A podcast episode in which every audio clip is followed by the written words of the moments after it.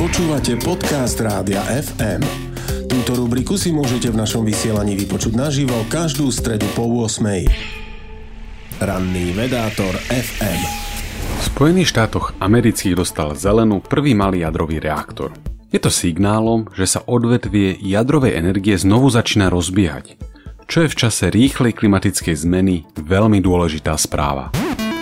Keď sa pred asi storočím prišlo na to, že štiepením veľmi ťažkých jadier atomov sa dá získavať veľa energie, šlo sa pomerne rýchlo do veľkého. Začali sa vymýšľať obrovské jadrové elektrárne, ktoré dokázali stabilne pokrývať potreby veľkých miest či dokonca menších krajín. Ak nás počúvate cez domáce rádio, z veľkej časti ho poháňa aj jadrová energia. Ich chod je komplexný a občas došlo k chybám. Tá najvážnejšia bola v Černobyle, kde šlo o kombináciu zlého dizajnu reaktora a zlého politického režimu. V čerstvej pamäti je možno aj havária vo Fukushime, kde však radiácia spôsobila len veľmi malé problémy. Potvrdené je len jedno úmrtie. Veľa životov si však vyžiadala panika a s ňou spôsobená nezvládnutá evakuácia.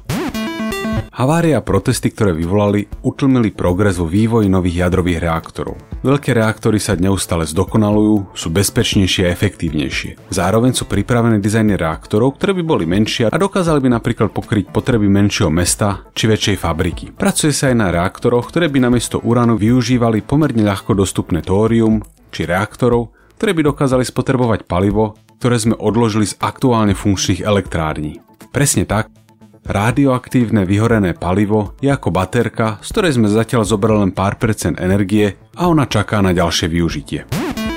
Prečo sa toľko premýšľa nad ďalšími zdrojmi jadrovej energie? Dôvody sú tri. Po prvé, objem vyrobenej energie vie byť obrovský. Po druhé, na rozdiel od mnohých obnoviteľných zdrojov energie je výkon dodávaný do siete veľmi stabilne. No a po tretie, Jadrová energia nevyužíva chémiu uhlíka a neprodukuje škodlivé emisie oxidu uhličitého či metánu. V čase klimatickej zmeny je takáto ponuka jednoznačne lákavá. Spolu s obnoviteľnými zdrojmi môže jadrová energia tvoriť tandem, ktorý nám pomôže zbaviť sa závislosti od fosílnych palív. Aj preto je dobrou správou zo Spojených štátov, že sa veci pohli dopredu. Malé jadrové reaktory budú babetami vo svete kamiónov. nie sú toho tak veľa, no sú lacnejšie, ľahko dostupné a flexibilné. Jedinou zlou správou je, že aj keď bol certifikát vydaný už tento rok, na výsledok si budeme musieť počkať aspoň do roku 2029. Ranný vedátor FM Počúvali ste podcast Rádia FM. Stream, živé vysielanie a playlisty nájdete na www.radiofm.sk. Rubriku Ranný vedátor FM si môžete vypočuť naživo každú stredu po 8.